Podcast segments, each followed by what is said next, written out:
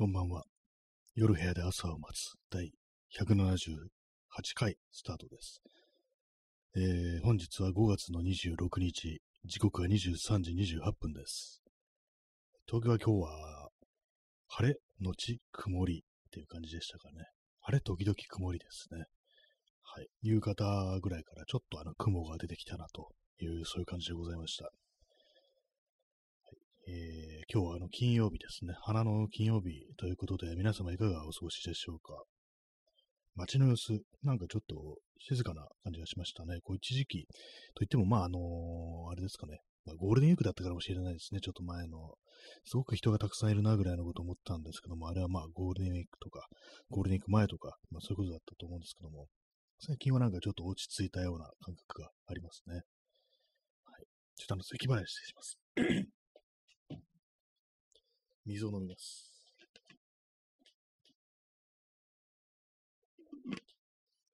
この水、昨日入れたやつなんだけど大丈夫なのかなってちょっと思ってるんですけども、ね、昨日そうこの放送をやってる時に飲んでた水のボトルをそのまま普通に開けて飲んでるんですけども、多分あんま良くないですよね。この時期だと1日置いただけでもちょっと、ね、水が、質がよくなくなってくるみたいな、なんかそんな気がするんですけども。今、咳払いをしたので、思わず飲んでしまいました。はい。そんな一日じゃないですね、今ですね。はい。タイトルなんですけども、最近よく怒鳴り声を聞くという、これはそのままです。はい。あ、P さん、ただいま。お帰りなさい。はい、ありがとうございます。本日もやってます。今日ね、最近よく怒鳴り声を聞くっていうことなんですけども、今日もね、なんか外いたら、なんか急にね、交差点のところで、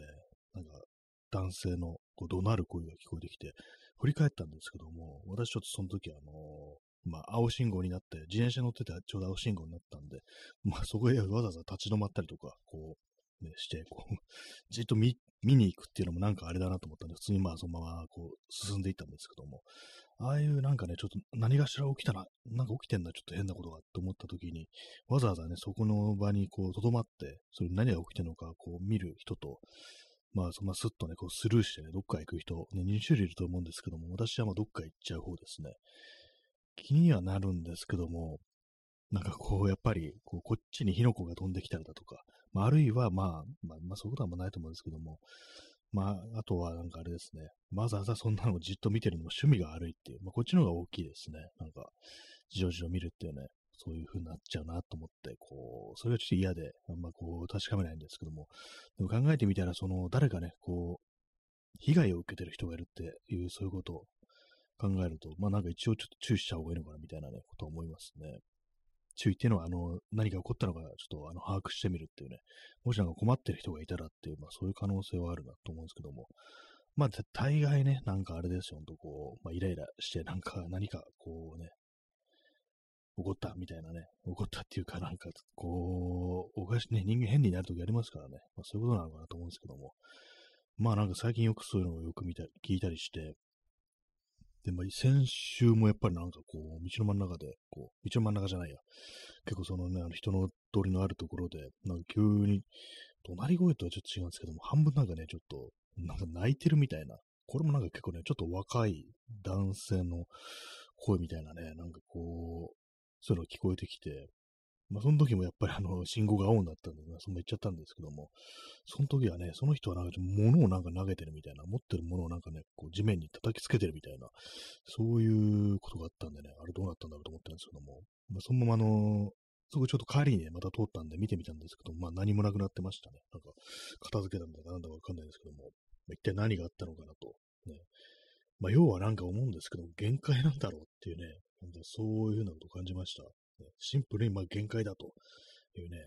最近限界な人が増えてんじゃないかなと思って、それちょっと世の中がどんどん悪くなってるっていう、そういうことをね、考えてしまって非常になんか恐ろしくなるんですけども。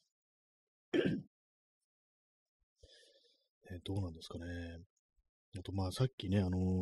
イッターにも書いたんですけども、配達をしてる人、それこそね、ヤマトだとか、佐川急便とか、なんかそういう運送会社で勤めてらっしゃる方たちとか、結構ね、なんか届けてもらった時とか、そんなあれなんですけども、一人でっていうか、お客さんと接してない時のね、なんかこう、様子とか、その辺歩いてる時だとか、その荷物探して、こう、ポストの周りをこう、なんかいろいろこう、ね、こう、徘徊する変な言い方ですけども、見てるという、そういう時、結構なんか非常になんか疲れた表情してる人が多くて、疲弊してる人が多いなっていうことを、なんかもう最近なんかちょっとふっと思ったりして、大丈夫だろうかっていうね、なんかちょっと思ったりしますね、なんかね。私のこう昔の友人でもそういう感じで、こう、運送会社勤めてるっていうね、こう、友達がいて、結構仲のいいね、こう、友人だったんですけども、最近はもう結構何年も連絡が取ってないんですけども、たまになんかね、対戦どうなってんのかなっていうね、コロナになってからとか、大丈夫かなみたいなことを少し思ったことがあるんですけども、やっぱりなんかこう、ね、もう限界を迎えている人がこう増えてるので、みたいなね、なんかそんなことを思ったりします。また咳払いしてします。P さんね、この辺りはもうおしまいだ。ね、まあそうですね、本当にその通りになってきたのかなとちょっと思いますね。ね、この辺りはもうおしまいだっていうね、そのこうネタのお便りいただいたのはもう2年ぐらい前だと思うんですけども、本格的になんかおしまいになってきたのかなみたいなね、そんなことちょっと思っちゃったりしますね。実際もう限界だっていうね、限界界隈っていう感じになってますけども、どうなんですかね。ストロムさん、出遅れました、ね。ありがとうございます。ね、今日もね、こう、今日はそのタイトル通り、最近よく怒鳴り声を聞くというね、話をしてます。道を歩いてると、なんか急に怒鳴り声が聞こえてくるっていう、なんかね、そういうこと多いような気がするんですよね。ちょっと、そういうのもあって、こう、限界を迎えてる人がこう多いんじゃないかみたいなね、そんなことをね、思いますね。私自身も、先々週ぐらい結構ね、限界ではないんですけども、結構なんかちょっとイライラしてるね、こう日があったりして、あの時の自分はなんか傍から見たら、こいつ限界か、みたいなのに見えたのかもしれないですけども、なんていうんですかね、なんかありますよね。ちょっとなんかみんななんかちょっとバランスをね、こう書いているみたいな、そういうふうな、こう世の中になりつつあるのかなっていうことを思いますね。明確に世の中悪くなってる、そういうふうになんかちょっと思っちゃうんですけども、本当にそれがなんかね、もう去年ぐらいから本格化してるみたいな、そんなことをやっぱり感じますね。他に、怒鳴り声聞いた。結構ね、路上でなんかトラブルみたいのに出くわすことって私あんまないんですよね。なんか、私のこう、ね、移動してる範囲の中では、なんか割と、こう、そういうことがあんま起こんないのかもしれないですけども、そう、揉め事みたいなのとか街の中であんま見たことないんで、でも怒るところでは怒ってるんでしょうね。昔、新宿の路上で、なんかこう、中年男性と若いね、こう、男の子、大学生ぐらいの、ね、男の子って言い方もあれですけども、なんか、こう、なんかよくわかんない、その中年男性の方が、その若い、ね、こう男子、ね、学生みたいな方を、なんか胸ぐらつかんで振り回してるっていうのを見たんですけども、あれ一体何だったのかっていうね、あれ結構たくさん人がいたんですけども、たまになんか思い出しますね。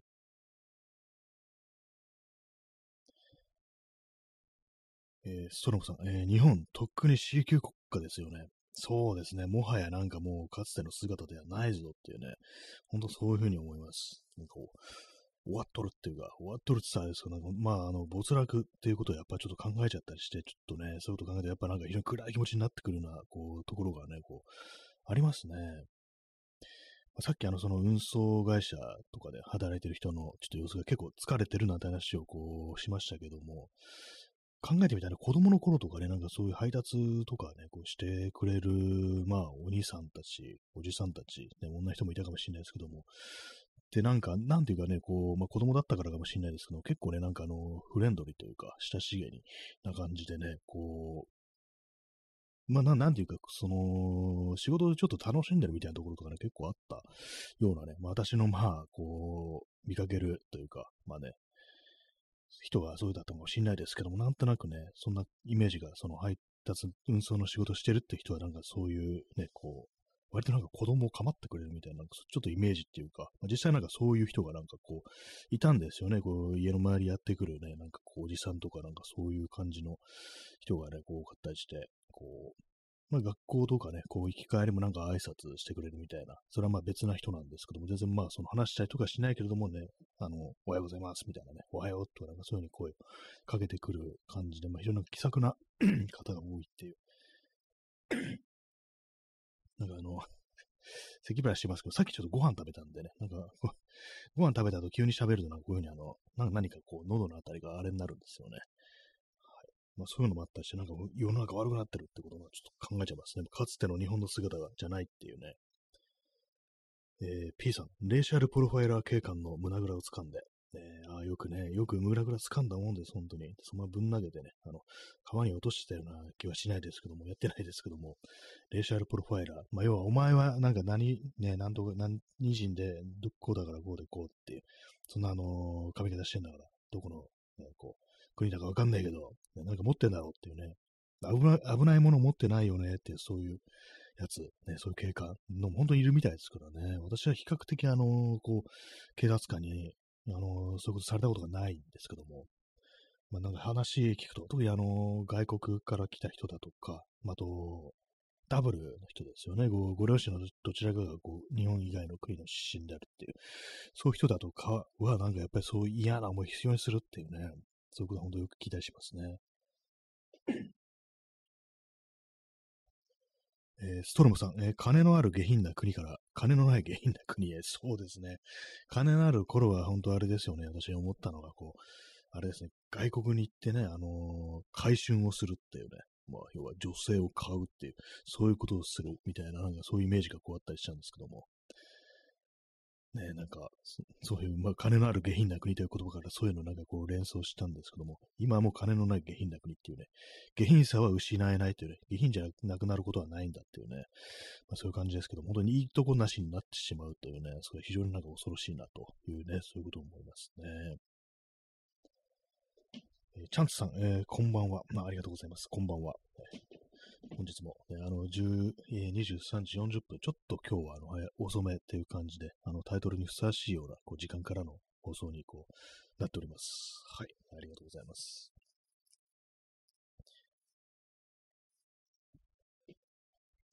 まあ、なんかもうね、こう、リアルにこう、なんですかね、周りでなんかね、こう、変な感じになっていくのかなってことをね、ちょっとこう、思いますよ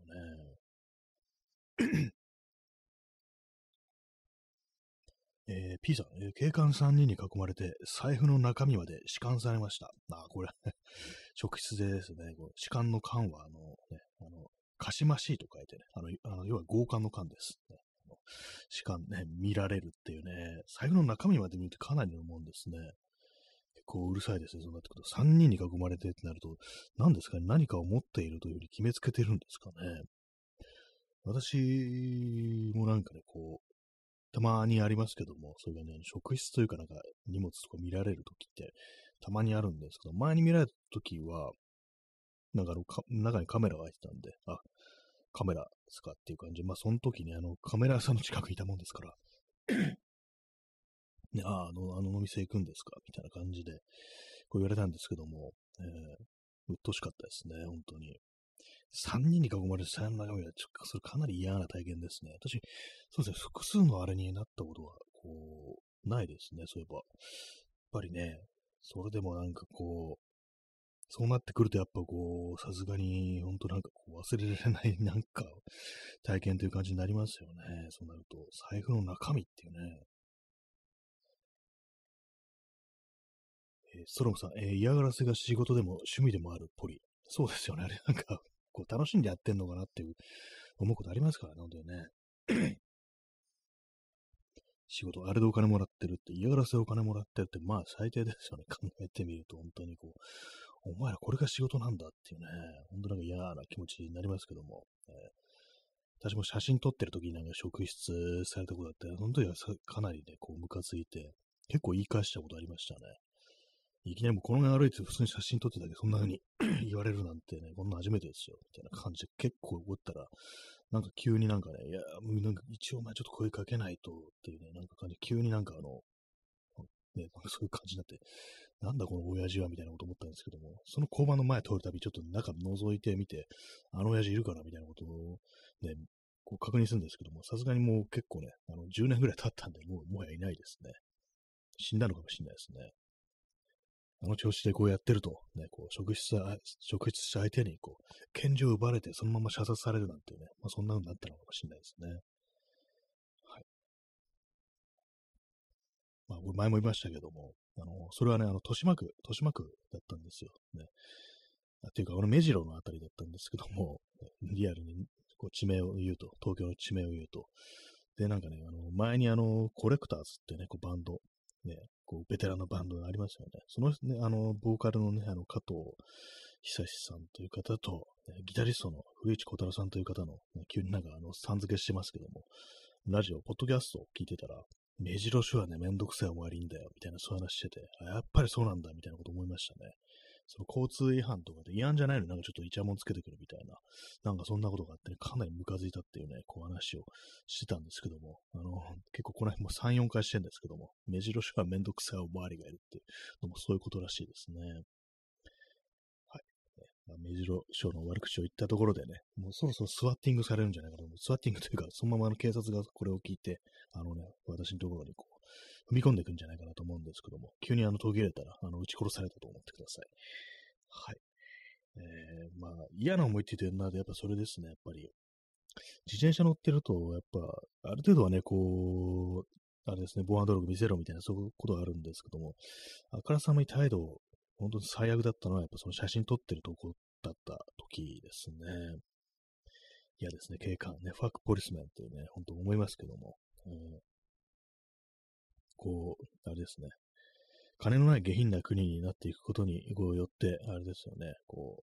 警官が力を持って、なんか賄賂とかを要求してくる、なんかそういう国になったりして、なんてことをちょっと思いましたね。P さん、白バイ警官、自動車の死角に入ろうとするので、事故の原因。ああ、なんか、ね、そうですよね。バレないように、こう、つけていって、で、まあ、しょっぴこうっていうか、違反切符切ろうっていうね、そういうやつですよね。危ないですよ。普通に四角入ったら、ね、当然のことが危ないわけですから。ね、白バイ警官で、なんか自分の、なんか操縦のテクニックに絶対の自信を持ってそうでなんか嫌ですね。それで事故ったら、ね、こうなんか、お前のせいだみたいな感じでね、こう、無実の人間をこう有罪に仕立て上げるなんてことを平気でやりそうっていうね、なんかそんな事件ありましたね。そういう疑いがある。ね、ほんと警官のやることは信用できないっていうふうに思いますね。最近警官はあれですね、ヘルメット被ってますね。自転車乗ってると。まあさすがにまあ努力義務とはいえ、まあ、警官が被ってないとちょっと変だみたいなことなんでしょうね。はい。まあ警察の悪口を言う放送でございます。本当にね、警察、私の落とした財布をなぜ見つけられないんだっていうね。なんかそんなこと思います。前なんか財布なくしたことあって、ね、こうあれですよね。見つかりませんでしたね。もう何年も経ってますけども。P さん、最終的には通学バスの運転手に罪を着せる。あ、確かそうですね。通学バスでしたね、あれね。高知のあれですよね。本当なんか闇って感じしますよね、あれね。なんかこう、嫌ですね。ほんと嫌ですね。なんか、平気でそういうことやりそうというね、こう、お仲間をかばうためというか、なんかそのために、なんかメンツみたいなものを絶対視してそうっていう、ある意味こう、ヤクザ、こう、みたいなね、感じなんじゃないかなと思うんですけども、そのためにはなんか全然人に罪をね、ぬるぎぬ着せるなんて平気でやりそうだっていうね、そういうのありますよね。あと、取り調べの最中になんか銃殺されたっていう事件もなんか、だいぶ前ですけどもありましたね。撃ったんじゃねえのみたいなことやっぱ思っちゃいますよね、本当にね。ちょっと座り直します。ね、まあそう、最近はそんなに警官の絡みのこう嫌なことはこう、ないですけども、個人的にはそうですね。まあ、なんかね、こう、ターゲットされがちなね、こう人ってのはどうも、いるみたいですね。私のこう昔の友人とかね、こうそれこそ中学生とか高校生の時とか、自転車乗ってると必ずまあ職質っていうか、確認されてるなんていうね、そういう友人ってなんか非常になんかこう警官というもののなんかね、こう悪く言ってたんですけども、ね、まあ子供だから舐めてるっていうそういうのもありそうですよね。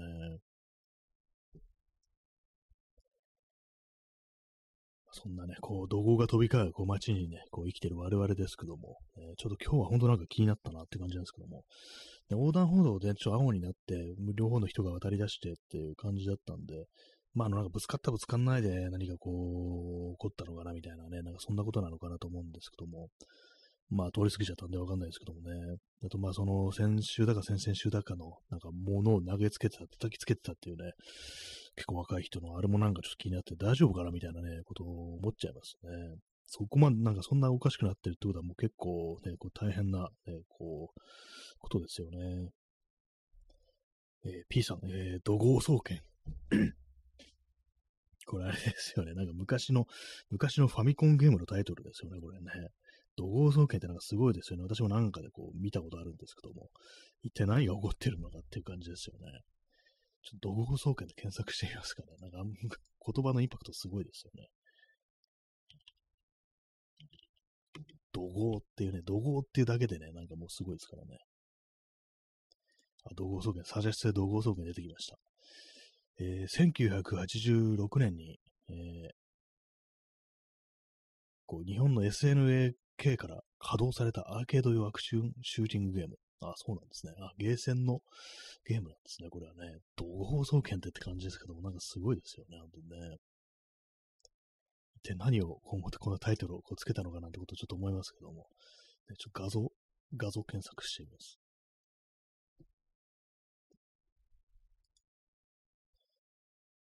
なんか、怒り2、怒号総研っていうタイトルですね、正確にはね。怒りってタイトルすごいですね、考えてみると。ねえ。怒りってって感じですけどもね。まあ、でも、怒りね、そう、怒号総研。まあ、怒りますよ、ほんと、そんなね。こんな世の中だからもう怒ってね、まあ当然です、ほんとに。ね、最近皆さんも怒号を上げましたか？怒ったり、こう、しましたか？ね、怒号はちょっと私上げてないですね。ストロングさん、怒りウォリアーズのフランチャイズなのでしょうか。あ、どうなんですか？なんか多分怒りっていうのがあって、多分ゲーセンのまあゲームだと思うんですけども、それのなんか2っぽいですね。怒りウォリアーズってのがあるんですかね。ちょっと検索しますね。もしかしたらその怒りの海外リリースとかのタイトルが怒りウォリアーズっていうかそういう可能性はありますね。ちょっと、なんか、体勢があれなんで、間違えちゃいますね。こう、変換しちゃいますね。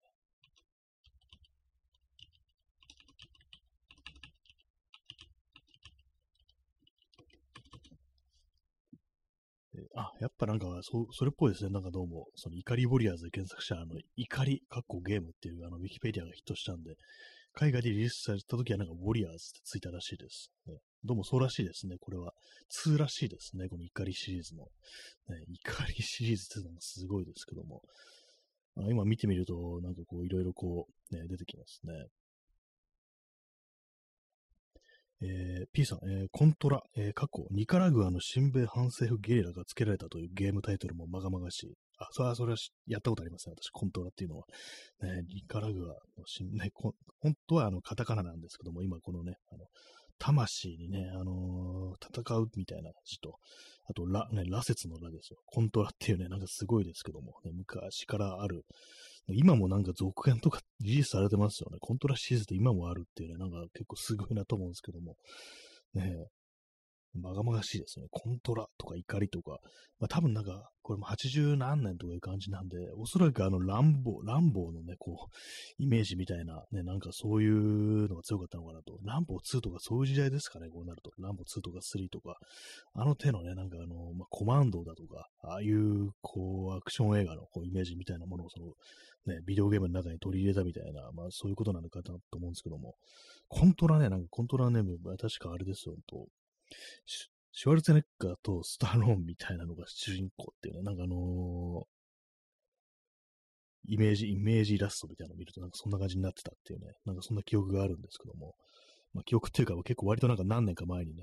検索しててなんか、あ、似てるなみたいなこと思ったんですけども、もうそういう時代だったんでしょうね。ストロムさん、反響はビデオゲーム界でもなぜか正義。あ、なんか敵としてね、こう悪役として出てくるのが、大体、なんかそういう感じになってるっていう、まあありますね、確かにね。反響っていうと私、フォールアウトシリーズに出てくるね、なんか、リバティプライムっていうね、でっかいロボットがあるんですけども、それがなんかこう、反響、ね、こう戦時中に作られたもんだですから、文明崩壊前の、非常にもね、中国と戦ってるっていうこう世界観なんで、非常に反響っぽいね、ことを、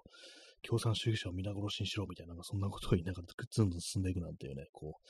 シーンがありましたけども、それを思い出しますね。いろんな、こう、悪役がね、こういますけども、やっぱり一番多いのはあれなのかなっていうね、ナチがね、ナチス、ドイツが多いのかななんてことを思うんですけども、あと、まあ、ロシアとか、ね、まあそういう国も割となんかね、こう、ミリタリーものとかだと、ね、こう、あれですよね。多いような気がしますね。P さん、ジョー・ストラマーも助走をつけてドロップキックでゲーム筐体破壊。かっこ、実際にしてもおかしくない。ああ、なんかそういう感じですけど、ジョー・ストラマーちょっと私ですね、聞いたことないので詳しくないんですけども、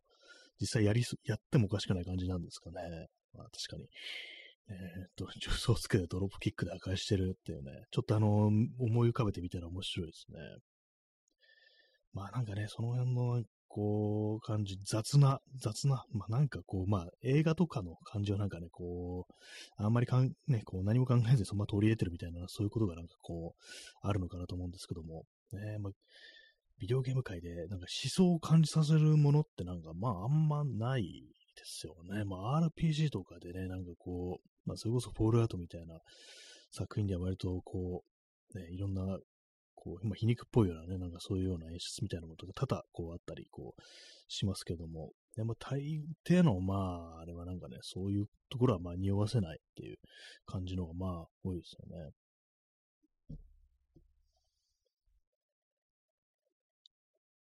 ドロップキックで破壊できますかね、あれね。ガシャンってなんかモニターの分はこう割れるかもこうしれないですけども、結構ね、なんか、あれですね。でかいですからね、ゲーセンとか置いてある筐体ってはでかいですよ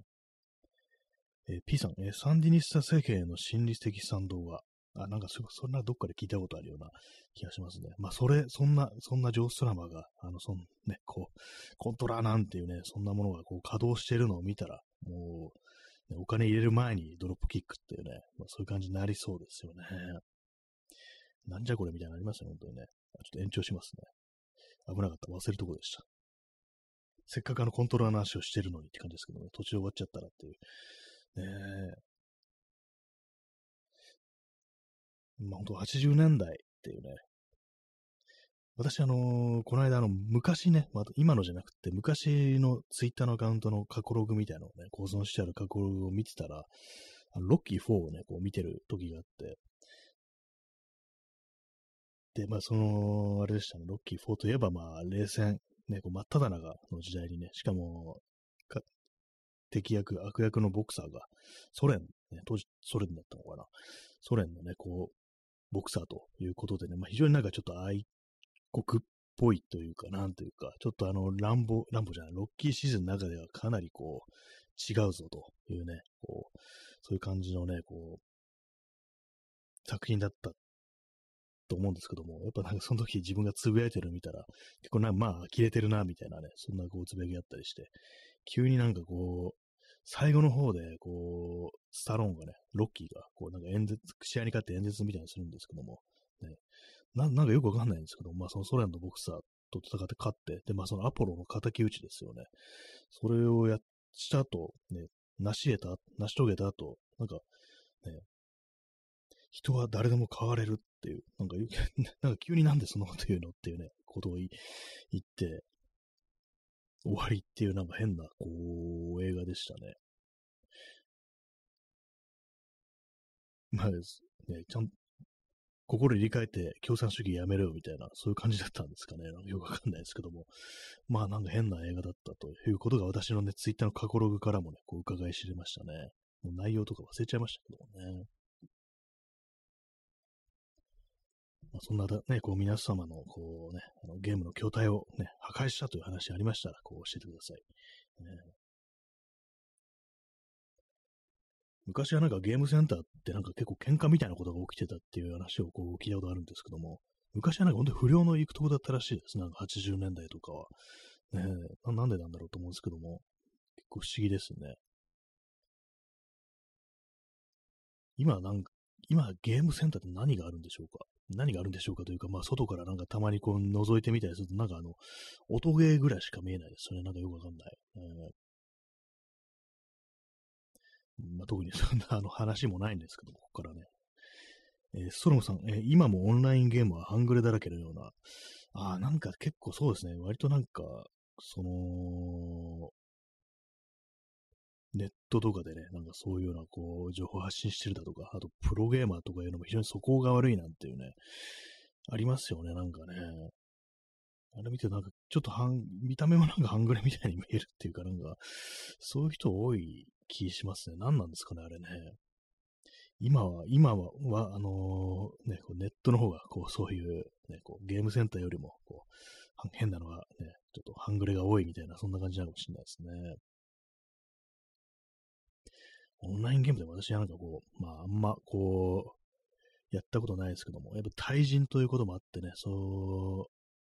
感情的になるというね、まあ、そういうことが多いのかもしれないですね。その結果、なんかこう、そういう人格が出来上がってしまったりするのかなというふうに思います。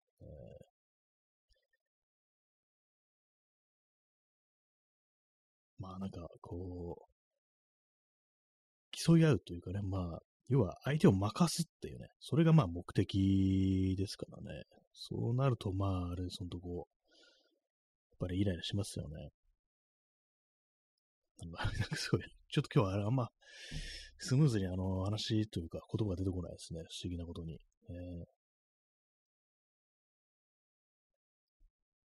なんですね、私はそのオンラインゲーム的なところで嫌な思いをしたことは、まあないですね。そういえばね、ほとんどやんないっていうのもまあありますけども。ストロムさん、今も昔も対戦ゲームはしばき上げ主義と反人権の巣窟。もうしばき上げってのは確かありますよね。まあ、強さこそ全てっていうね、それありますからね。本当なんか負けたらなんかボロクソ言われるみたいなね。あとまあチーム戦とか、ね、こういうもの、ああいうもののね、なんかこう、でまあ味方の誰々のせいで負けたみたいな感じで、こう、なんかこういびりみたいなのがこう、ね、こう出てくるみたいなね、暴言とか出てくるみたいな、そういう話聞いたりしますからね。あと、反人権の巣窟。そうですね。なんか本当にこう、まあ、ちょっと前に私は話しましたけども、なんかね、某女性プロゲーマーが、本当なんかこう、あれですね、地獄に落ちたみたいな話をしましたね。最初はなんか身長のことで、なんかどのこのつって炎上して、そこからなんかね、こう、契約解除されて、で、なんかこう、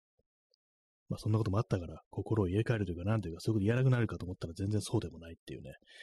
まあなんか嫌な話がありましたね。普通にまあ、こう、差別に加担する人間になったんだっていうね。仕上がった。地獄に落ちたなっていうね。こと思いましたね。そういうことを言ってお金をいただく人間になってしまったんだなっていうね。かなりひどい話だなと思いましたね、あれはね。P さん、プロゲーマー、半グレ憧れの生きったオタクが罵詈雑言を浴びせ合うイメージ。そうですね。ほんと基本なんか罵詈雑言を浴びせ合うイメージもありますよね。なんか、何なんですかね。私はああいうのちゃんと見たことないんですけども。罵詈雑言ね。それがなんか面白いみたいな感じで、そのね、見てる、ね、こう、連中って言ったらあれですけども、ね、見てる方も観客もなんかそういうのワイワイ、ね、こう、盛り上がってね、ワイワイするみたいなね、なんかそういうところね、結構ありますよね、なんかね。P さん、実際にメッセージが来て、もっと真面目にやれと言われたことあります。遊びなのに。それね、ちっこいですよね、なんかメッセージっていうのはね、なんかこう、わざわざそれ終わった後になんかね、そう、テキストのあれ飛ばしてるってことですよね。かなりこう、それ嫌ですね。もっと真面目にやれってなんか、言ってることおかしいと思わないのかって、今遊んでるんだぞっていうね、まあ、そういうことですよね。でもなんか結構、ね、それこそ対戦とかね、あとまあその、あれです、MMORPG とかでもいそうな、それもチームとかね、こう組んでやる。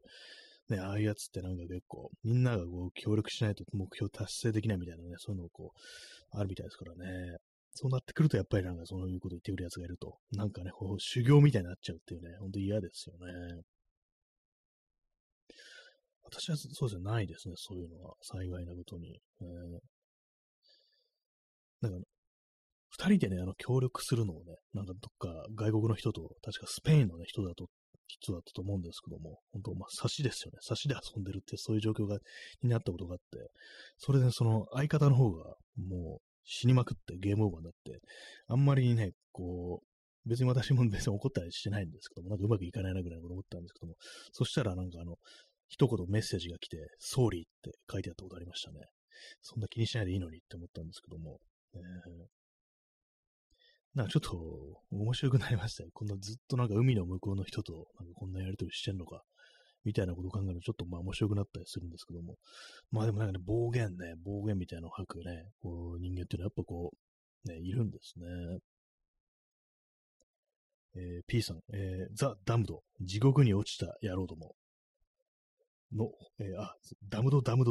方だよ、まあ地獄に落ちた野郎ども、そうですね、そういうタイトルのアルバムありましたね。私、実際曲は聴いたことないんですけども、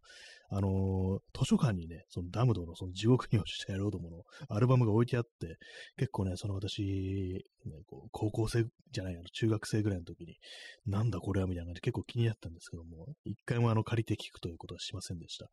まあ、未だになんか聴いてないですね、そのアルバムはね。ストロムさん、名役ですね。そうですね。ダムドが、地獄に落ちた野郎どもってかなりのインパクトですよね。私もなんか覚えてますからね。まあ、そういうなんかこう、反人権とか差別とかでね、こう飯を食うという、ね、そういうのは、まあ、地獄に落ちてるな、なんていうことを私はちょっとね、本当にこう、思いますね。ストロムさん、おかしな世界。あ、これマッド。マッドワールド。あ、これ、長いですね。これもなんか、アルバムの、誰かのミュージックバンドのアルバムの放題なんでしょうが、これは私は、こう、知らなかったですね。P さん、地獄に落ちた勇者ども、ビスコンティの映画。ありましたね。これも結構、ね、元はなんか、ここから来てるんですかね、その地獄に落ちた野郎どもも。これも映画、まあ見てないんですけども、有名な作品ですよね。タイトルだけでなんかこう印象に残ってしまうというね、この放題だけで一発でね、こう、印象に残っちゃいますね、やっぱりね。地獄に落ちた勇者と思ってね。まあいろんなところでね、こう地獄に落ちていくっていうね、まあ、この国そのものが地獄に落ちていくっていうことなのかななんてことをちょっと思わなくもないですけども、やっぱなんかね、こう、ね、あ、P さん、そうかもしれないと。元タイトルがザ・ダムドなので、そう、映画の方もザ・ダムドなんですね。それは知りませんでした。じゃあやっぱりそうですね、そのバンドの方のダムドもそっちから来てるっていう、ね、そうだったんですね。地獄にね、落ちたくはないですね、本当にね。水を飲みます。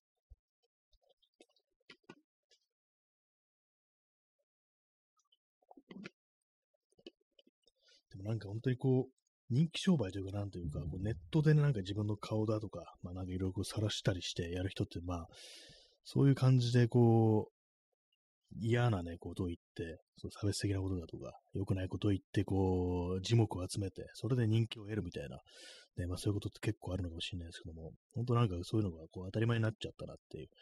ことは思うと、なんか嫌な文化っていう感じですよね。幸いなんかこのラジオトークだ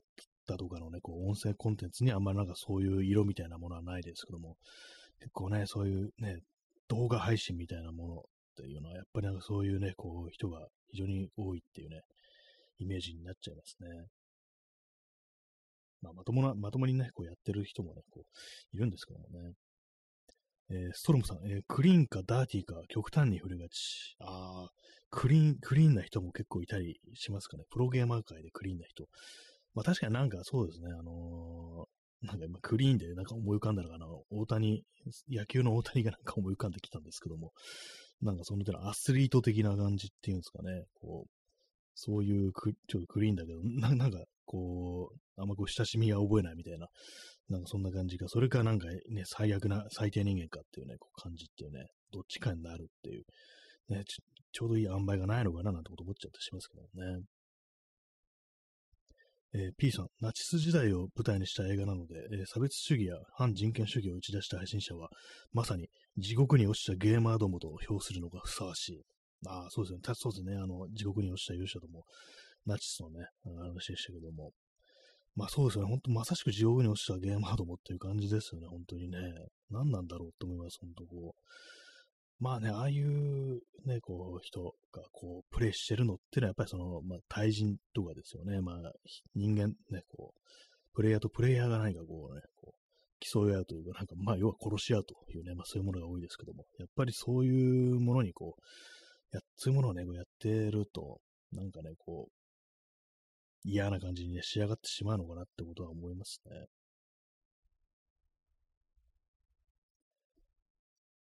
まあでもなんかね、こういろんな、この間も話しましたけども、結構そういろんなフィクションだとか、まあアニメだとか漫画だとかゲームだとかそういうものから、その倫理とかそういうものは一切学ばずに、ね、ひたすら消費するだけみたいなね、こう、人間がなぜこの世に多いのだろう。っていうね、なんかちょっと思ったりするときありますね。一体何をこうね、学んだんだみたいなね、そんなことを本当思ったりするんですけどね。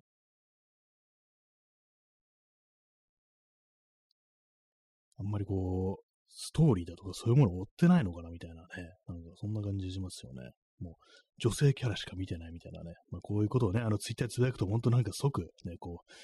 う、ね、なんかこう、イチャモンつけてきたりするんでしょうけども、ね、たまになんかね、誰かが、なんかそう、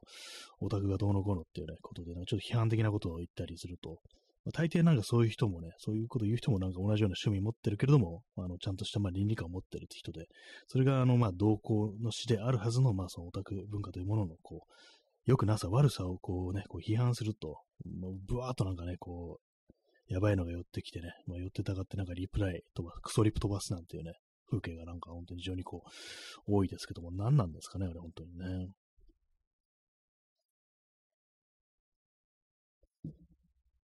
時刻は0時10分ですね。5月の27日、なんか5月がちょっと終わろうとしているというね、感じですね。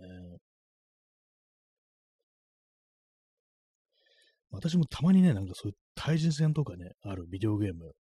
たまにね、なんかそういうやろうかなと思うときあるんですけども、なんでかっていうと、あれなんですよね、ちょっと精神力を鍛えようみたいな、ああいうのってなんか非常になんか結構緊張しますよね、なんか。だからなんていうんですかね、こう、平常心みたいなものを培えのね、ああいうオンラインゲームというか、対人戦のあるオンラインゲームというのももしかして使えるのではみたいなことを思ってね、こう、やったりしたことあったんですけども、まあ、ボコボコにされてすぐやめるみたいなね、感じでしたね、基本的に。まあ、私が何かこう、その反射神経とかそういうものがだんだん衰えてきてるとか、そういうのもあるかもしれないですけども、ね、なんかあんまりこう、鍛えるまでに私の心が折れてしまいそうだったんでね、こうやめましたね。まあ、基本的にそう、競うってのが好きじゃないですね。その、まあ、昔は体育のね、授業とかで、柔道とかね、まあ、そういうものなんかこう、やったんですけども、あれも嫌でしたね。もう結構何度も話してる話ですけども、もう別にね、嫌いでも何でもないね、相手をこう投げたりし、ね、こう抑え込んだりしなきゃいけないっていう、やっぱりなんかそういうの、普通に嫌だなっていうね、こう思って、たんで、まあ、基本的にまあそういうが、もう人と戦うのがやっぱりこう、好きじゃないというね、まあそういうことなんだと思いますね。まあその、あれですね、こう、乗り越えるためにね、そういうことをやってみようかなと思ったんですけども、あんまりやる気にならないですね。ストロムさん、競うのが好きな人間、ネオリビガオ説、かっこ偏見。どうなんですかね、これね、その手のなんかこう、ものがね、こう、好きな人、強い人、どんな顔してるんでしょうか。強いプロゲーマーの顔。なんですかね、今パッと思い浮かんだのは、非常に有名な梅原とかいう人いますけども、あの人はなんか別に人相悪くはないというふうになんか、まあ思ったりするんですけども、ね、よくわかんないです。もし維新ってなんかね、こう、書いたらなんかそういうふうに見えてくるのかなって、まあ偏見なんですけども、ね、わかんないですよね。黒猫のぼりんさんね、玉転がし、ありがとうございます。運動会の、あれですね。なんか運動会の最近はギフトが結構このラジオトークあるんですかね。なんか大玉転がしっていうんですかね、こういうのね、玉転がしね、大きい玉転がしちゃうってやつですけども、なんか面白いですね。このラジオトークのなんかこの、ラジオトークの子供のなんかイラスト、なんか妙ななんかおかしみがあって、私結構好きですね。なんか変な、こう、悪意みたいなものがね、こう全然ないっていうね、このなんかほのぼのするような感じのが多いんで、割と面白いですね。まあ、競うのが好きな人間、ね、戦うのが好きな人間、ね、私はもう全然そうじゃないですね。どうなんですかね、こう、訓練していけばそういうなんかこう、闘争本能みたいなのを培うことができるんでしょうか。ね、こう、敵というかもう対戦相手をね、こう、任すっていうね、そういうことに喜びを覚える人間っていうね、そういう人間ね、なんかなれるんですかね。まあ、あんまなりたいとも思わないですけども。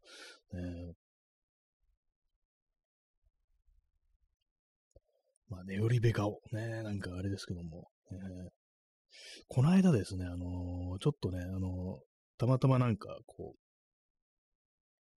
う、近くにいたもんで、なんか、この感じだと、このシチュエーションがちょっと挨拶しないの変だな、みたいな感じになった時に、そこにいた人が、結構ね、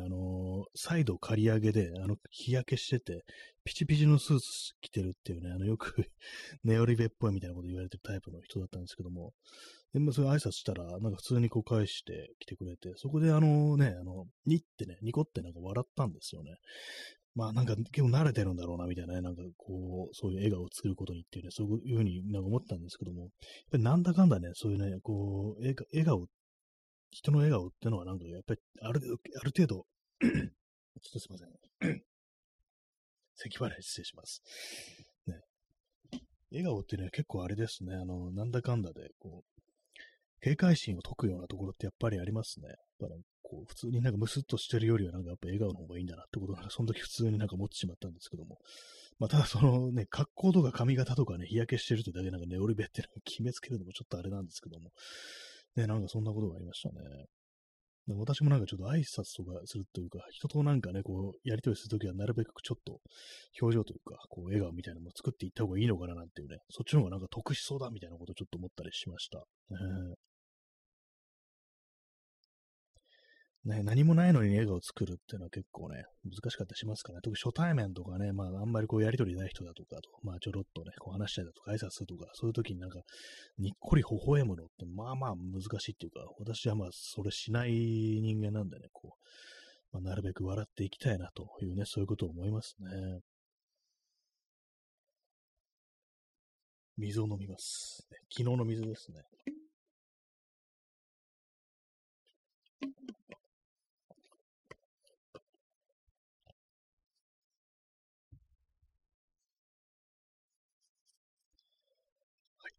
そんな皆様のね、こう、オンラインゲームで、こう、起こった嫌な体験というものをね、こう、教えていただけたらと思います。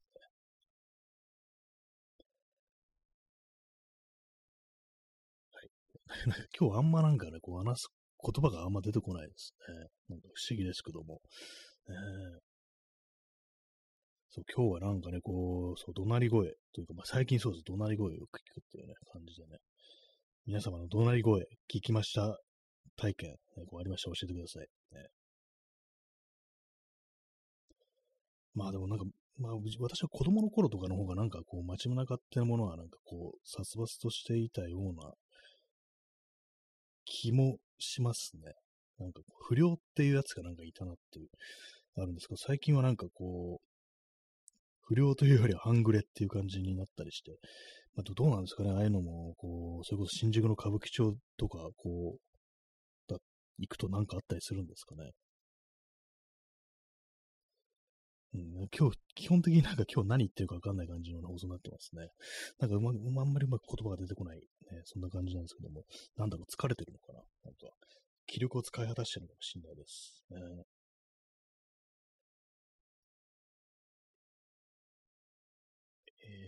0時17分ですね。他になんか私がこう道端でね、こう目にした、こうヤバめの事態は、これはね、多分ね、なんかこう、それこそ不良グループだとか暴走族とかそんな感じだと思うんですけども、なんかね、こう、道に土下座させて謝ってるっていうのを見たことありますね。なんかこう、まあ、ティーンっぽい、ね、こう10代っぽいこう少年たちで、まあ、先輩が後輩2人をこう土下座させてるっていうのを見たことあるんですけども、まあ、あれ何だったのかなってね、こうたまに思いますね。そこ通るたびにね。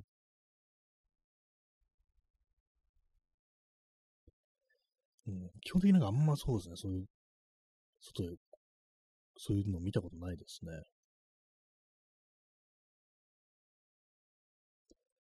ソロンさん、盗んだパストルをヤフオクで売る。あ、パストルってあれ、バイクでしたっけ？ちっちゃいバイク。ヤフオクで売る。走り出すんじゃないんだっていうね、今そうかもしれないですね。パストル。あ、ヤマハのバイクですね。なんか聞いたことがありました。結構あれですね、いかにも結構華奢な感じのレトロな感じのスクーターっていう感じで、割となんかちょっと可愛い感じですね、このパストル。なんかあれですね、もしかしたら私、昔ね、子供の頃に親戚のおばさんになんかね、こういうスクーターみたいなやつ乗せてもらったことあるんですけども、もしかしたらこのパストルだったかもしれないです。なんかこんな感じの赤いなんかスクーターみたいな、そうおばさんが乗ってて、ね、なんかこう、ある夏の夜、なんか乗っけてくれたんですよね。なんか虫がすごい飛んできて大変でしたね。なんかね、私がそれが初めてこう、バイクというか、スクーターに乗った、初めてのこう体験だったなと。多分小学校低学年とか、そんな感じだと思います。ね、考えてみたら乗せちゃいけないんじゃないか、子供って思いますね。なんかちょっと昔の話なんで、その辺はあれなんですけども。別にヘルメットとかしてなかったと思います、ほんと。ねえ。はい。パストルの思い出でした。まあ、パストルかどうかちょっとわかんないんですけど、多分なんかもうこんな感じのね、こう、赤いスクーターだったというね、こう、記憶がこうあります。ね、まあ、本人に確認してみたらわかるかもしれないですけども。ね、まあ、スクーターってやつもなんかこう、いろんな形がこう、ね、ありますけども、割になんかこういうなんかレトロなやつ、ね、こういうのはなんか普通に可愛くていいなっていうふうに思いますね。ストロムさん、しかも原付は2人乗り現金、そうですね。いくら子供とは言ったのもうアウトですね、あれね。そもそもそうなんですよね。乗っちゃいけないですからね。P さん、原付2人乗りはヤンキーの得意技。なんか子供の頃はそういうのなんか目にしちゃうようなことがあるようなしますね。なんかヤンキー漫画とかでも、ね、出てきますからね、そういうのね。原付2人乗り。ね。2人乗ったらなんかまともに進まないんじゃないかみたいなこと思いますけどもね。成人男性だったらもうアウトですよね。まあせいぜい思春期のね、こう少年たちだったらまあまだいけるのかもしれないですけども。まあでもなんかね、そういうのってなんか多分ヤンキーってね、遅くて OK みたいな、ね、感じかもしれないですね。基本的にね。その速さは別に戻れなさそうな気がします、スクーターに。まあ、バイク、ね、今のどうなんですかね、今の不良は電動バイクに乗ってたりするんでしょうか。ね、昨日もなんか見ましたね、普通のアシストかなと思ったんですけども、ペダルね、こうクランク回してない、ペダルこいてないのに、スーッと前に進んでいく、見ましたね。あれも何ですかね、あれこそ原付みたいな扱いになるんですよね、多分ね。もしかしたらナンバーとかついてたかもしれないですね。ただヘルメットはしてなかったような、こうね、気がするんですけども。まあ、電動バイクの話とかね、こう、たまにこの放送しますけども。うん、自分がもしこう乗るとしたらみたいなね、考えてみるんですけど、まあ前も言いましたけども、航続距離がもっと長くなってくんないとっていうね、そういうことは思いますね。充電めんどくさいじゃんっていうね、バッテリー持ち歩くのもなんか違うしみたいなね、感じになりますからね。もう今からでも遅くない、こう原付2人乗りしようかなってことを今ちょっと思ったんですけど、ただバカですね。中年になってからそういう急に不良めいたことをしてみるっていうね、まあ、そういう痛々しい中年になってみるのも、あえてなってみるのも逆に面白いんじゃないのかなということをね、ちょっと思ったりしますね。ちょっと座り直しますね。水を飲み干そうと思います。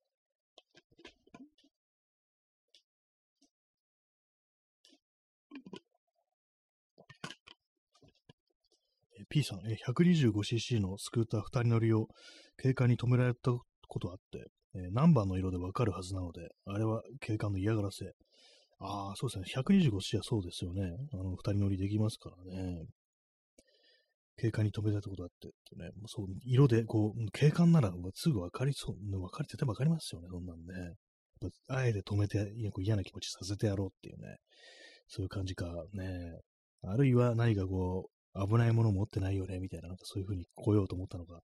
ね、どっちかわからないですけども、嫌ですね、ほんとね。バイクのとこから乗ってると、やっぱりなんかそういう感じで目つけられるっていうか、警官に声かけられる、止められるってことは割とよくあったりするんですかね。まあ、バイクには乗ってない、こう、人生なんでね、あんまこう、実感としてはなんかないんですけども、なんていうかね、こう、ターゲットにね、こう、されそうな感じってのはちょっとありますよね。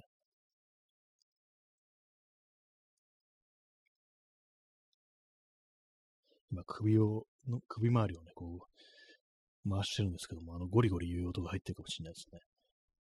はい。まあ、ほんと今日なんかよくわかんないことしか言えないですね。あんまこう、言葉が出てこないという、そういう、なんかそんな感じなんですけども。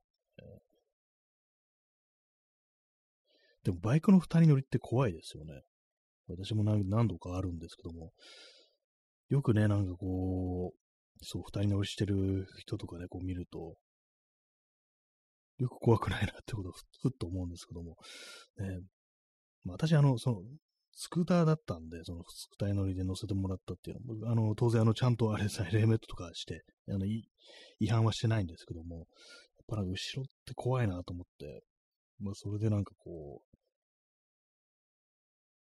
バイク乗るとしても、本当なんか二人乗りとか嫌だなっていうね、なんかこと思ったりしましたね。でかいバイクだと、まあ逆に怖くないとか、ね、まあそういうのあるのかもしれないですけども、まあ、スクーターってなんかやっぱこう足元とかがなんか心もとないみたいなのありますからね、シートとかもね、なんか多分ね、座りづらいのかもしれないですけども、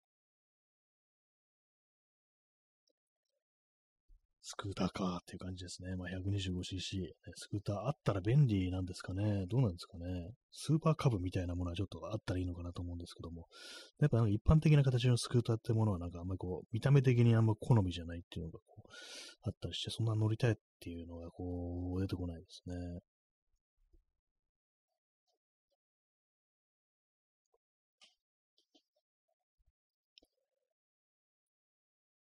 水を飲み干しました。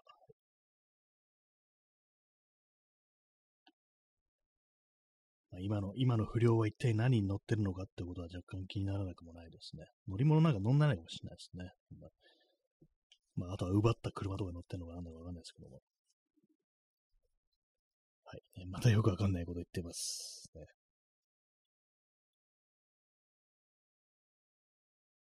0時30。じゃあ、0時26分ですね。でもなんか、こう、今画像検索でパッソルのね、あれが開かれてるんですけども、なんか、ね、こう、色がいいですね。なんかオレンジとか黄色とか、ライムグリーンみたいなのがこう、あってね、なかなかこう、もしスクーター、50cc のスクーターに乗らなければならないとなったら、これは結構ありなのかなっていうふうにちょっと思いました。まあ、古いから大変そうですけどね。P さん、盗んだ電動バイクに乗る金だ。これはまあそのままですよね。普通に、あれ盗んだ電動バイクでしたね。そういえばね。そのままですね。ストロムさん、実際暴走族は中産階級という夢も希望もない現実。あ、まあ、バイクを手に入れられてる